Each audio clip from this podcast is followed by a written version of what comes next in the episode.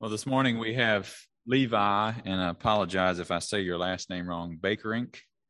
Um, all right, um, from All Saints with us this morning to bring us the word. And uh, he has asked that we look at uh, Luke chapter 17, verses 7 through 10. So if you would stand for the reading of the Lord's word. We're stepping into uh, a conversation that the apostles and Jesus are having. And so these are Jesus' words. Will any one of you who has a servant plowing or keeping sheep say to him when he has come in from the field, Come at once and recline at table? Will he not rather say to him, Prepare supper for me and dress properly and serve me while I eat and drink, and afterward you will eat and drink? Does he thank the servant because he did what he was commanded? So also, so you also, when you have done all that you were commanded, say, We are unworthy servants we have only done what was our duty. This is the word of the Lord. You may be seated. Let's pray together. Father, thank you for your word. Thank you that you have shown us who you are and who you are and who we are. And Father, I pray that as Levi comes and opens your word to us, that you would add your spirit's uh, interpretation to our hearts, convict us of sin, encourage us and, can, and edify us this morning. I ask these things in Christ's name. Amen.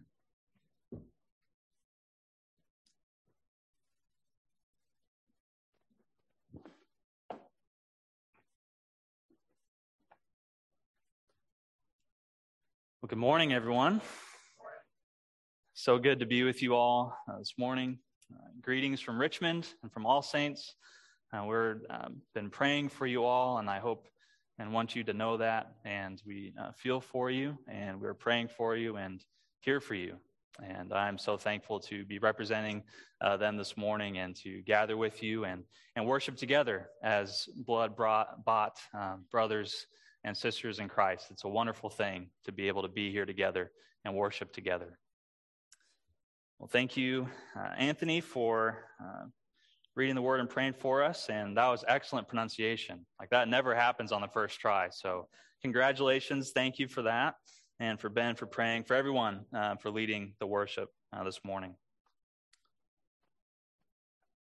Well, as Anthony, Anthony read for us, um, if you do have your Bibles, and if you have not yet, please turn there with me uh, to Luke chapter 17.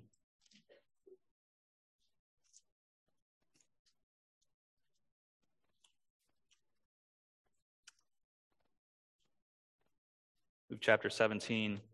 And as I was uh, preparing for this uh, this past week, as I was thinking on this passage, it reminded me of uh, one of my first jobs, my first big job growing up in Springfield, Missouri. That's where I'm from. That's where my family is.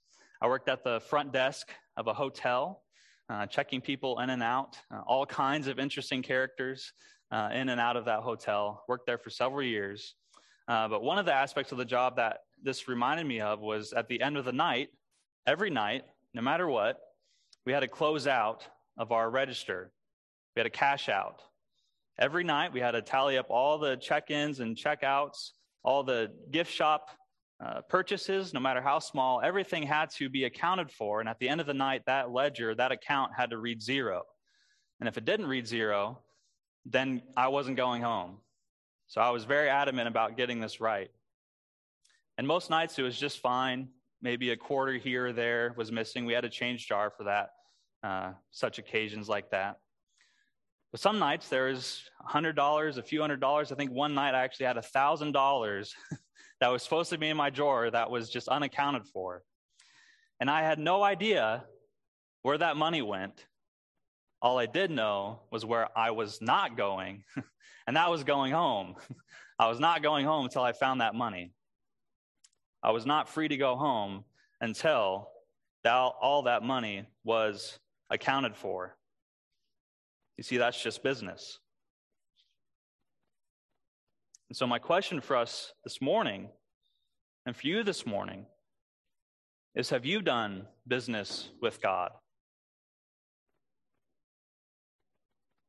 Have you done business with Him? What does your account look like?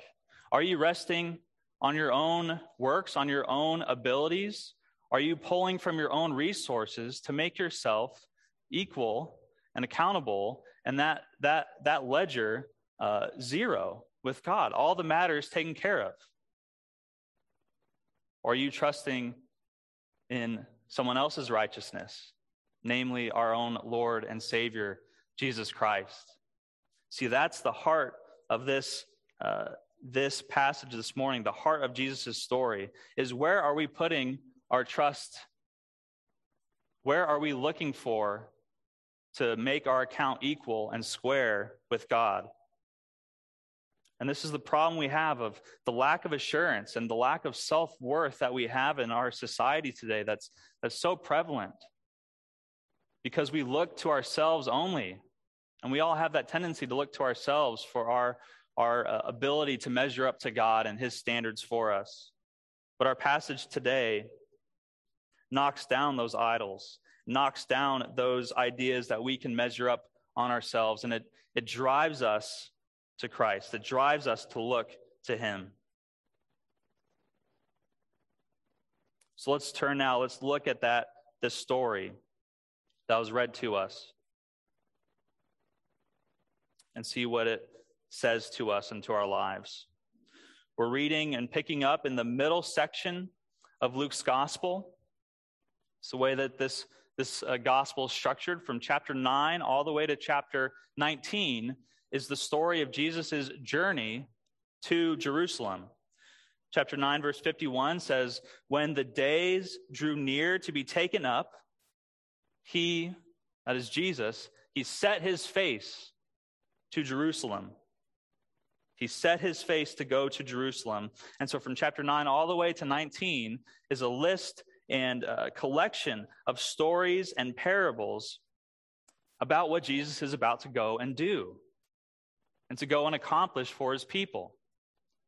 Stories about the kingdom of God, parables describing what this kingdom is like and how we are able to enter into this kingdom.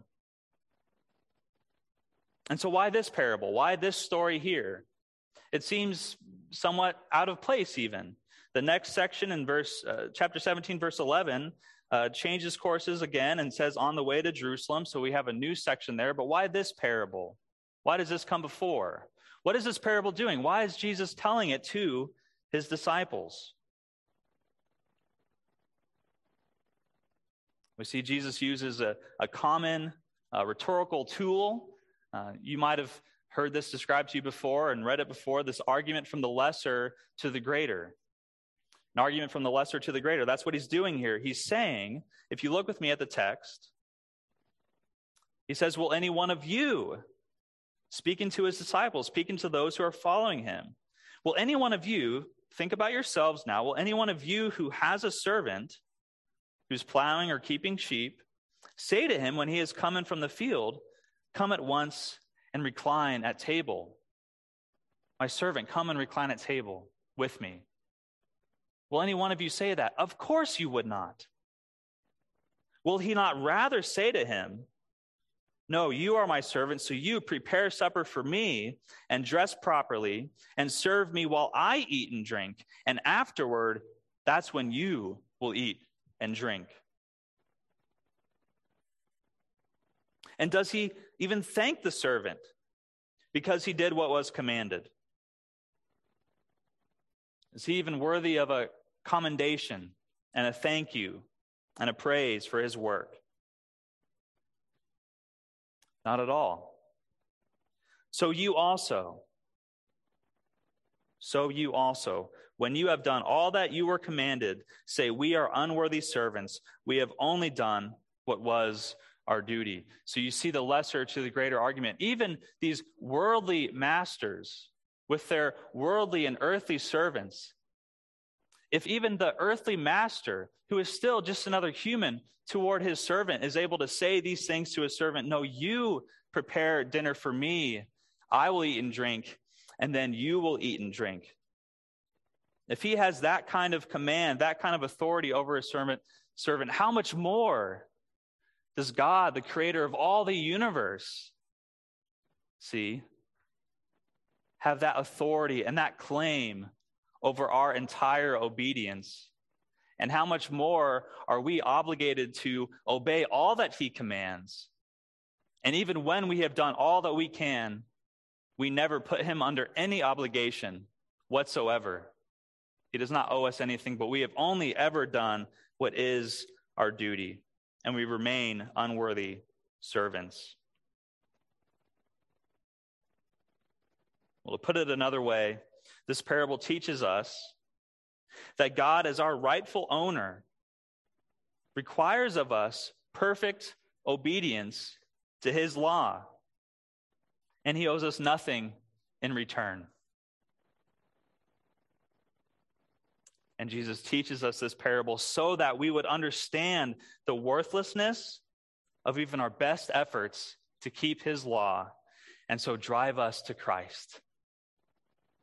Drive us to the one who perfectly kept the law for us on our behalf, and to the Father who generously rewards us above and beyond even what he is due. In every way, we are and will only ever be unworthy servants, but we serve a worthy God. We are unworthy servants in every way, but we serve a worthy God. And so that is where I want us to spend our time this morning, looking at those two aspects, those two parts of this parable how we are unworthy and unprofitable servants, and the worthy God that we serve. So, the first thing we see, the first truth we must grasp, is that we are unworthy. Unworthy in every way. This word, unworthy, uh, I mentioned it. It can also be translated unprofitable. I'm reading from the ESV translation. Uh, maybe one of your translations has unprofitable or something different. But the sense of this word, there's a there's a, a, a, a in a lesser sense of the word, it can mean unprofitable uh, economically. It can refer to a servant who, uh, no matter how much he tries, he never actually has any return on investment. All of his works end up costing the master as opposed to providing any net benefit at all. And that's a helpful picture for us in this story of someone who is never actually adding anything to the table. But it's more than just economics. We have to understand the fuller picture of this word because this is a parable about the kingdom of God. This is a parable about what that kingdom looks like and what Christ is about to do as he sets his face to go to Jerusalem when he will be taken up on the cross. No, we remain unworthy and unprofitable in every sense, especially when it comes to the kingdom of God. You know, we, we like to say, uh, do your best, and your best is enough. Uh, we, we teach our kids that. We, we say, we, we don't care, we don't mind how high your grades are, or if you make the team, or how well you do on the team. All we want for you is to try your hardest and do your best. Now, that's what my parents taught me growing up. And even in the, the, the corporate world, um, maybe doing your best still might not fly, but even then, there's still rewards given. Like there's still uh, accomplishments and achievements that are required, but there's still benefits and rewards given when those things are accomplished. But not so here. Not in this case. Do your best is never enough. You will not measure up. There's no raise and no promotion awaiting you from when you've accomplished everything you can, because when you've done that, you've only done only that which was your duty. And so that raises the question for us what are we unworthy of? What are the, the commands of God that he talks about in verse uh, 9? The servant doing all that he was commanded. What has been commanded of us? Well, simply put, God commands us, and what is required of us, the rule of our obedience, as our confession and catechism describes, is obedience to God's revealed will in the moral law. The moral law, which is comprehended in the Ten Commandments given through Moses to the people of Israel. And it's the moral law that our own Lord Jesus Christ summarized for us in his words that we love the Lord our God with all our heart and soul, mind and strength, and that we love our neighbors as ourselves. That is what's required of us. That is what we are commanded to obey. And it was required of us from the very beginning. That was what was required of Adam in the garden when God entered into a covenant of works or a covenant of life with him, conditioned upon perfect and perpetual obedience. You know, God did not give him the moral law in so many words as we have it today, but the command was the same. Adam was to love the Lord his God with all of his faculties, and he was to love his neighbor, his wife Eve, as himself, and Eve to love Adam as herself and both of them in the garden under the, under the protection of the Lord to trust in him and follow his commands, to not eat of that tree of the knowledge of good and evil, but to trust in him and rely on him. But we know how the story goes that unfortunate and tragic story that instead of trusting and relying on his God and his creator who had breathed life into him, Adam spit in the face of God. He desired to be like God. He desired his own autonomy. He did not trust in him, but he wanted uh, all of that for himself. And so he took and he ate of the fruit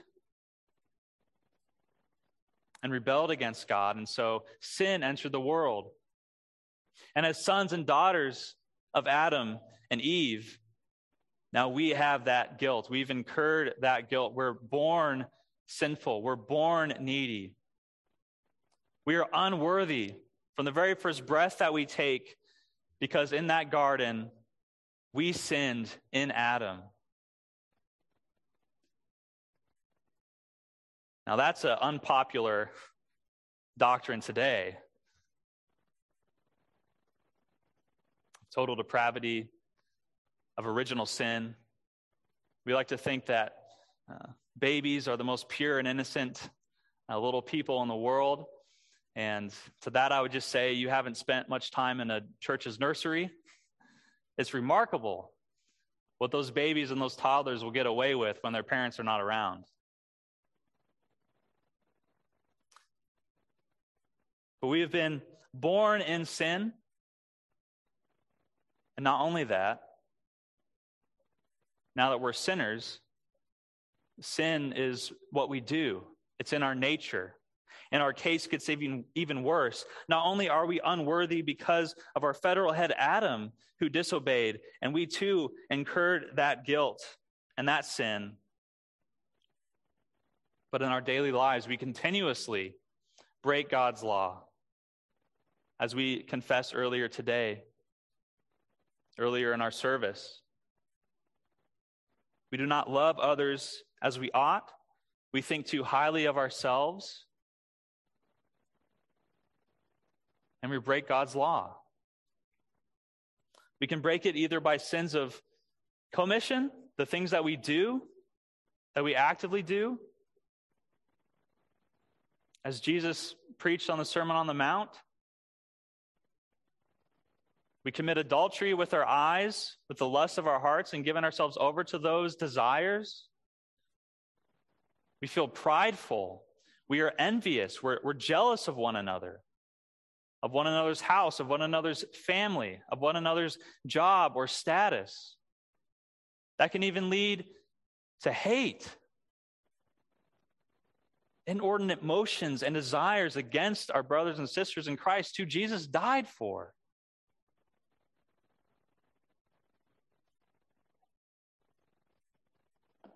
And not only that, we sin by the things that we leave undone. The kind words that our husband or our wife needed to hear that night but we're too proud to say. The ways that we should have loved our children and not exasperated them. The ways in which we could have loved our neighbor or loved God, but instead we, out of our own pride, our own sloth, our own whatever it might be, we've disobeyed him. We've not done all that he has commanded. Barely anything that he has commanded us have we done. As a servant in our story, we haven't been plowing the field well. We've left half of it unplowed and the other half haphazardly plowed with little effort at all. We've been called to keep the sheep, but we don't know where the sheep are. They've been wandering. And the ones we have kept around, we've barely fed and watered and, and kept healthy.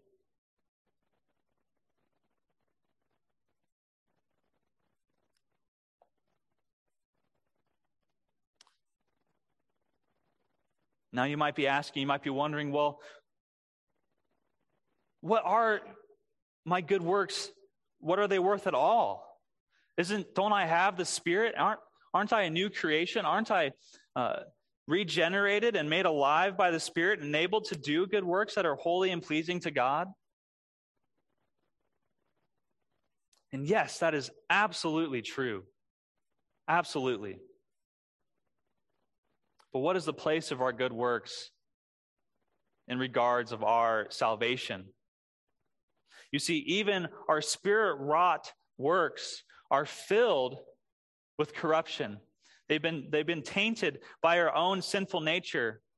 And if we are ever, ever to take our own good works and present them to God and say, Here is my works, here's my efforts, I present these to you to balance my account at the end of the day, at that final day, there would be no hope for us then. Those works are never, even the works that God is working through us to do, and He does do that, they would never square our account with God, even our best efforts, even if we kept all that He has commanded us to keep. If we kept the moral law of God perfectly in perfect obedience, we would yet always, ever remain unprofitable and unworthy servants, only ever doing what was our duty. Calvin summarized it this way. It's so helpful for us. He says, Let the most perfect man descend into his own conscience, look inside yourself, and bring all his actions to account. And what will the result be? Will he feel calm and quiescent, as if all matters were well arranged for? between himself and God? Or will he not rather be stung with dire torment when he sees that the ground of condemnation is within him if he be estimated by his works? You see, conscience, when it beholds God, must either have sure peace with his justice or be beset by the terrors of hell. Those are the only two options that we have this morning. And if you're relying on your own strength and your own efforts, if you're digging down into yourself and looking back through your whole life and finding that best, most perfect work that you're most proud of, that you think is, is the, the most righteous thing you have ever done, and you bring that before God and you give it to Him and say, Look, Look at what I've done. Will that square your account with Him? Or if you are relying on those, will that not only plunge your conscience and beset your conscience with the terrors of hell? See, that is what our passage is telling us this morning that even our best efforts will profit us nothing in the sight of God. But we will always remain unworthy servants.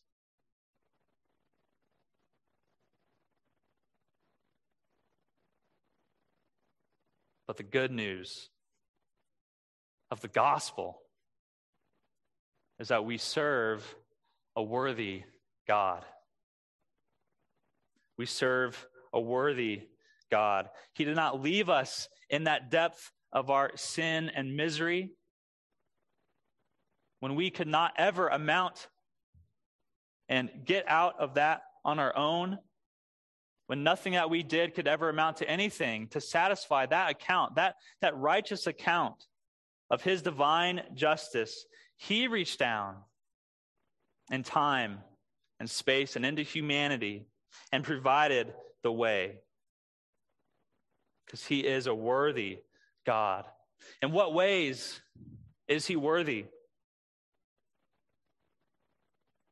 First, he's the only and immanent, holy, and perfect, righteous judge of all the earth. His perfection, his glory, his radiance is blinding. I love the way that uh, one commentator put it. He says this For if the stars which shine most brightly by night lose their brightness on the appearance of the sun, what do we think will be the case with the highest purity of man when contrasted with the purity of God? Have you contemplated the holiness of God? What an incredible book by R.C. Sproul. If you have not read that, The Holiness of God. What an incredible book. And that man gave his entire life to that message that we do not know who we are until we fully grasp who God is. And that's all that Calvin talks about too in his institutes is knowing God and knowing ourselves. And so just think for a moment, think of the most saintly and righteous person that you know of. For me, it'd be my grandpa up in Pella, Iowa, an old Dutch farmer. But just think of, of all that that person, all that they do, how they're prayer warriors, how, how they read and study their Bibles, how you've never heard them say uh, wrong against a brother or a sister and hold them up in your mind's eye and compare them against the brilliance of God's holiness and his righteousness, will they not fade and dim at the sight of his majesty? You see, that is the God that we serve. He is holy. He is righteous. He alone is pure. There is no shifting shadow among him. No, he is worthy because he is, and he alone is righteous. And he is worthy because he is the creator of all. Not only is he the self existent God who existed from all eternity, but he's also the creator God who created everything that exists in our world today. And because of that, he's the rightful owner of all things. When we do what is our duty, we under no way obligate him or bind him to return us any favor because he is our rightful owner and our rightful master. Does not the potter have right over the clay? Who are we, O oh man, to answer back to God? It's the like the famous, well-known Abraham Kuyper quote that there is no square inch over the entire uh, human existence over which Christ does not declare mine. You see, it all belongs to Him, and we are only servants. But we serve a worthy God, and we serve a worthy God, and He is worthy. And we know this because of His nature. The nature of God, that He is a merciful God, full of steadfast love for His people, slow to anger, and abounding in covenantal loyalty and love. And we see this so clearly as the opposite and the foil of the master in our story. You see, we are a lot like the servants in the story. We're like the servant who's toiling in the field and coming in after a hot and sweaty day and needing some, some food and some water to drink. We're like that. We remain unprofitable, but our Lord and our Savior and our God, He is not like the master. You see, where this master in our story tells the servant to, No, you wash yourself and you dress yourself and prepare me dinner. Our Lord, our God in heaven, He welcomes us in, says, No, I will wash you clean. Your sins are forgiven. Here, take this robe of my righteousness and you wear it. When we come in from the field, he doesn't tell us to go and prepare dinner so that he may eat. But he welcomes us in and says, No, you come. Recline at table. Come and take and eat as we will in just a few moments. Take and eat the bread. This is my body given for you. Drink of the cup, the new covenant in my blood, which was shed for you. Come to me, all who are weary and heavy laden and I will give you rest. I am the bread of life. I am the living water. You come and you take and you eat and you drink, and you will find the satisfaction and the peace of conscience for your souls. And not only that, he's even more worthy still. Because after he's washed us, after he's clothed us, after he's fed us, he does not leave us as mere servants,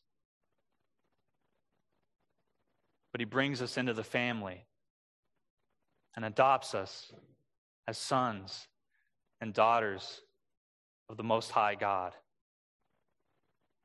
And as sons and daughters of the Most High God, we are heirs of the inheritance of the kingdom of God, where Jesus has gone before as our forerunner where he is, there we shall be also. And he's given us the Spirit, that Spirit that testifies to you and to me as we read these words, that tells us, no, as these words are true, so it is true for you. It reminds me of one of my most favorite promises in all of Scripture. 1 John chapter 3 verse 1 says, "See what kind of love the Father has given to us that we should be called children of God. And so you are. Not and so you will be as soon as you've measured up, not as soon and so you will be when your account has been uh, zeroed out, when you've paid every last penny that you can. And so you are now, at this moment, at this time. God has accomplished it all for you. Christ went out into the field and kept our obedience for us. He kept the sheep, He plowed the land, He kept the perfect and perpetual obedience to God's moral law. He kept the whole law, and all of it was fulfilled in Him and we received his perfect obedience and his righteousness. And he received our guilt and our sin, and he bore it in his body on the tree, so that we might have life with him everlasting.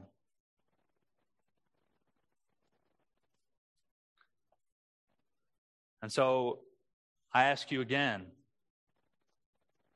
have you done business with God? I don't know you all. This is my first Sunday here with you. And so I just present you that question Have you done business with God? Are you trusting in your own righteousness this morning? Are you thinking that on that last day, as long as I do enough good works, that I can present that to God, and then all matters will be squared away.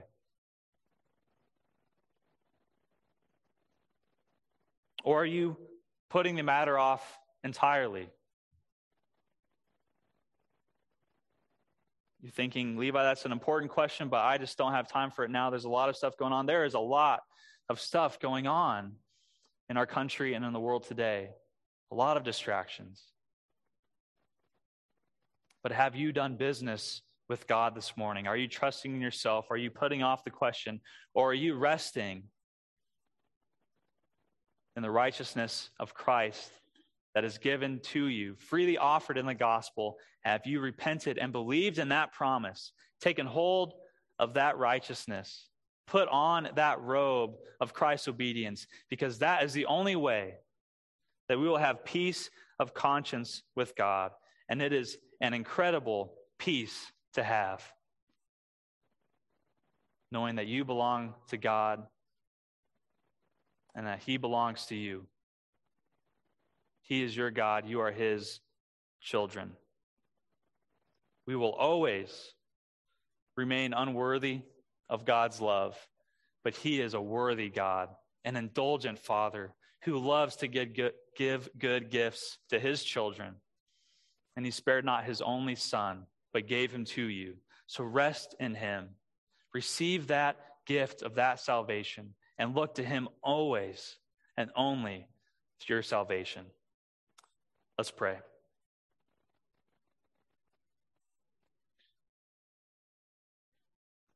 Gracious Heavenly Father, we confess to you that we so easily and so quickly want to look inward into ourselves and to take pride in what we have done, to think that somehow out of our own strength we can measure up.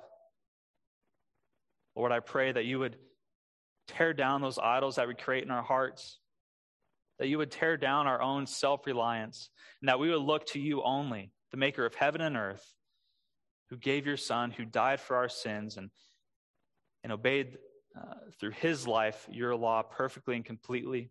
And would we look to him only for our salvation, rest upon him only? And by doing so, would we have peace with you, knowing that you are not only the righteous judge of all the earth, but you are an indulgent and loving and gracious and merciful Father who loves his children. And so we pray this in your Son's name. In Jesus' name we pray. Amen.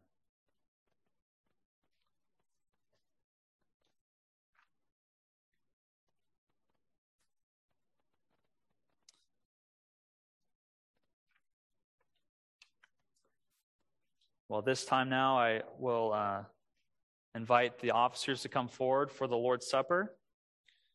And let me read to us the words of institution. Here now the words of institution from 1 Corinthians chapter 11. For I received from the Lord what I also delivered to you that the Lord Jesus, on the night when he was betrayed, took bread.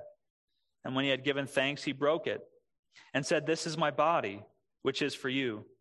Do this in remembrance of me. In the same way, also, he took the cup after supper, saying, This cup is the new covenant in my blood. Do this as often as you drink it in remembrance of me. For as often as you eat this bread and drink the cup, you proclaim the Lord's death until he comes. Now, just as we are not worthy of God's mercy and his love toward us, we don't come to this table as worthy or as having earned access to it. But God invites us freely to come and take and eat. And so, if that is true of you, if, if you have professed your faith in Christ, if you have uh, are a baptized uh, member of the church and have grasped and taken hold of that baptism by professing your faith and reliance on that Christ who died for you and are a member in good standing with the church. And this table is for you. This table is for your spiritual nourishment and your growth and grace. Just as surely as you can take and eat of the bread and drink of the cup, you can know that the Lord is in heaven and he is reigning there now and he is for you in the gospel. There's nothing special about these elements. They don't turn into God's body. It does not become God's blood. His, his uh, Jesus' body is ever present and reigning in heaven at the Father's right hand, but he is spiritually here and present with you to nourish you, to strengthen your faith through these elements. So if that is true of you, then come and take and eat. If that is not true of you, if you've not been baptized, if you're not uh, have not professed your faith in Christ, then we would ask that you would let these elements pass by, lest you eat and drink judgment upon yourselves, as God's own word, word warns us to. But if you have accepted Him, if you're resting in Him alone, then this meal is for you, just as God is for you. Well, let us pray.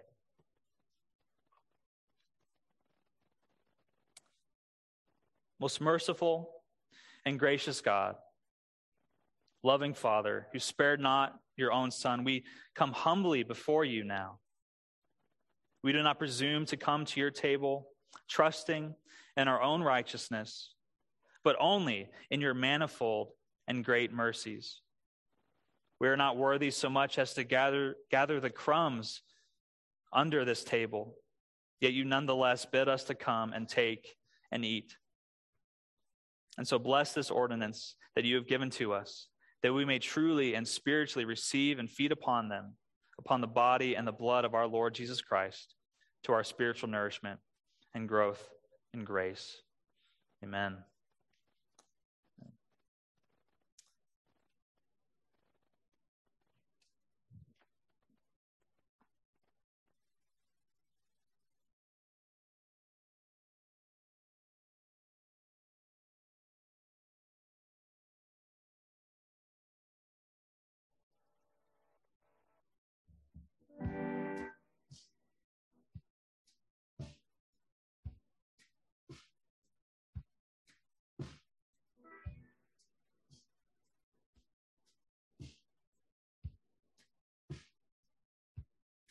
Come, ye souls by sin afflicted, bowed with fruitless sorrow done,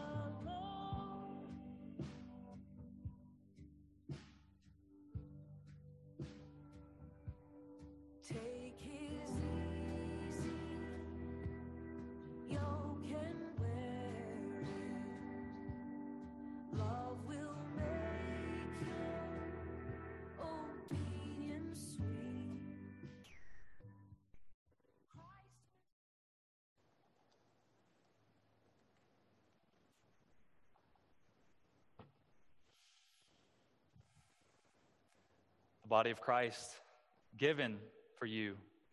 Let's eat together.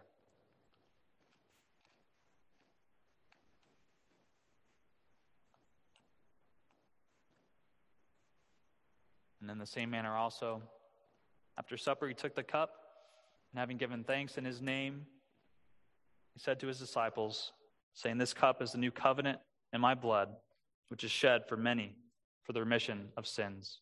Drink from it, all of you.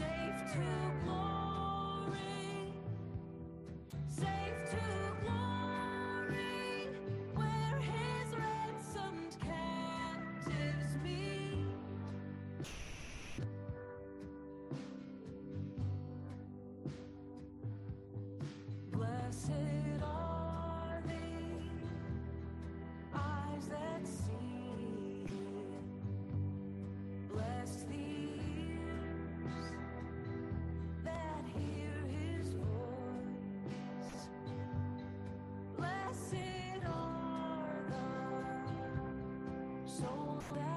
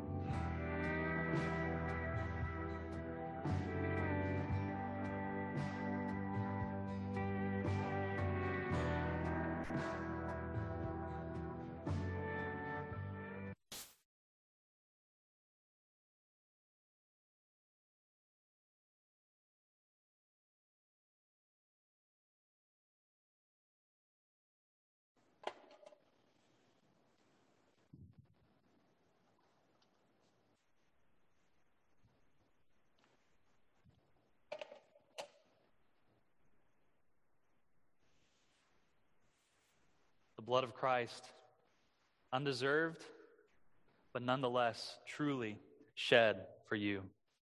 Let's drink together.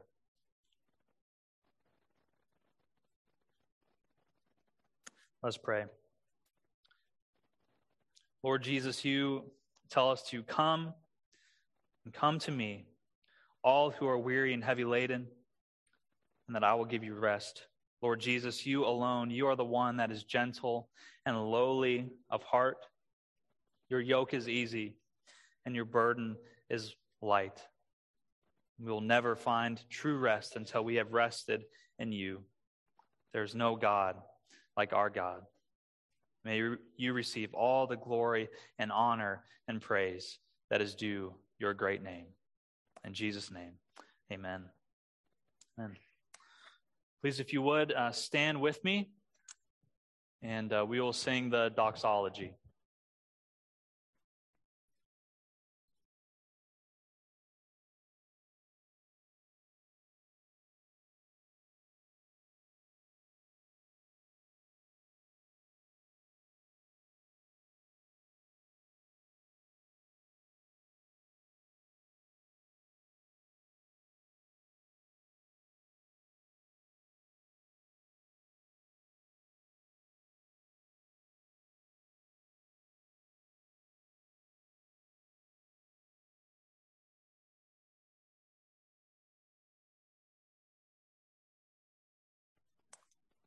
Amen. Well, if you would, uh, turn with me in your uh, bulletin. Let us uh, confess our faith together from the Apostles' Creed. Let's confess together. I believe in God the Father Almighty, maker of heaven and earth. I believe in Jesus Christ, his only Son, our Lord, who was conceived by the Holy Spirit and born of the Virgin Mary. He suffered under Pontius Pilate was crucified, died, and was buried. He descended into hell. The third day he rose again from the dead. He ascended into heaven and is seated at the right hand of God the Father Almighty.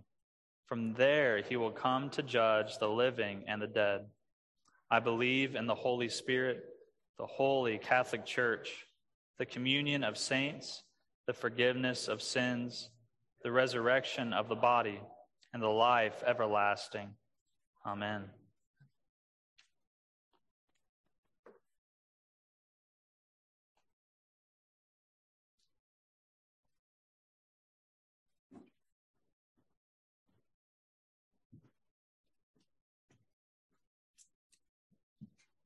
Please turn your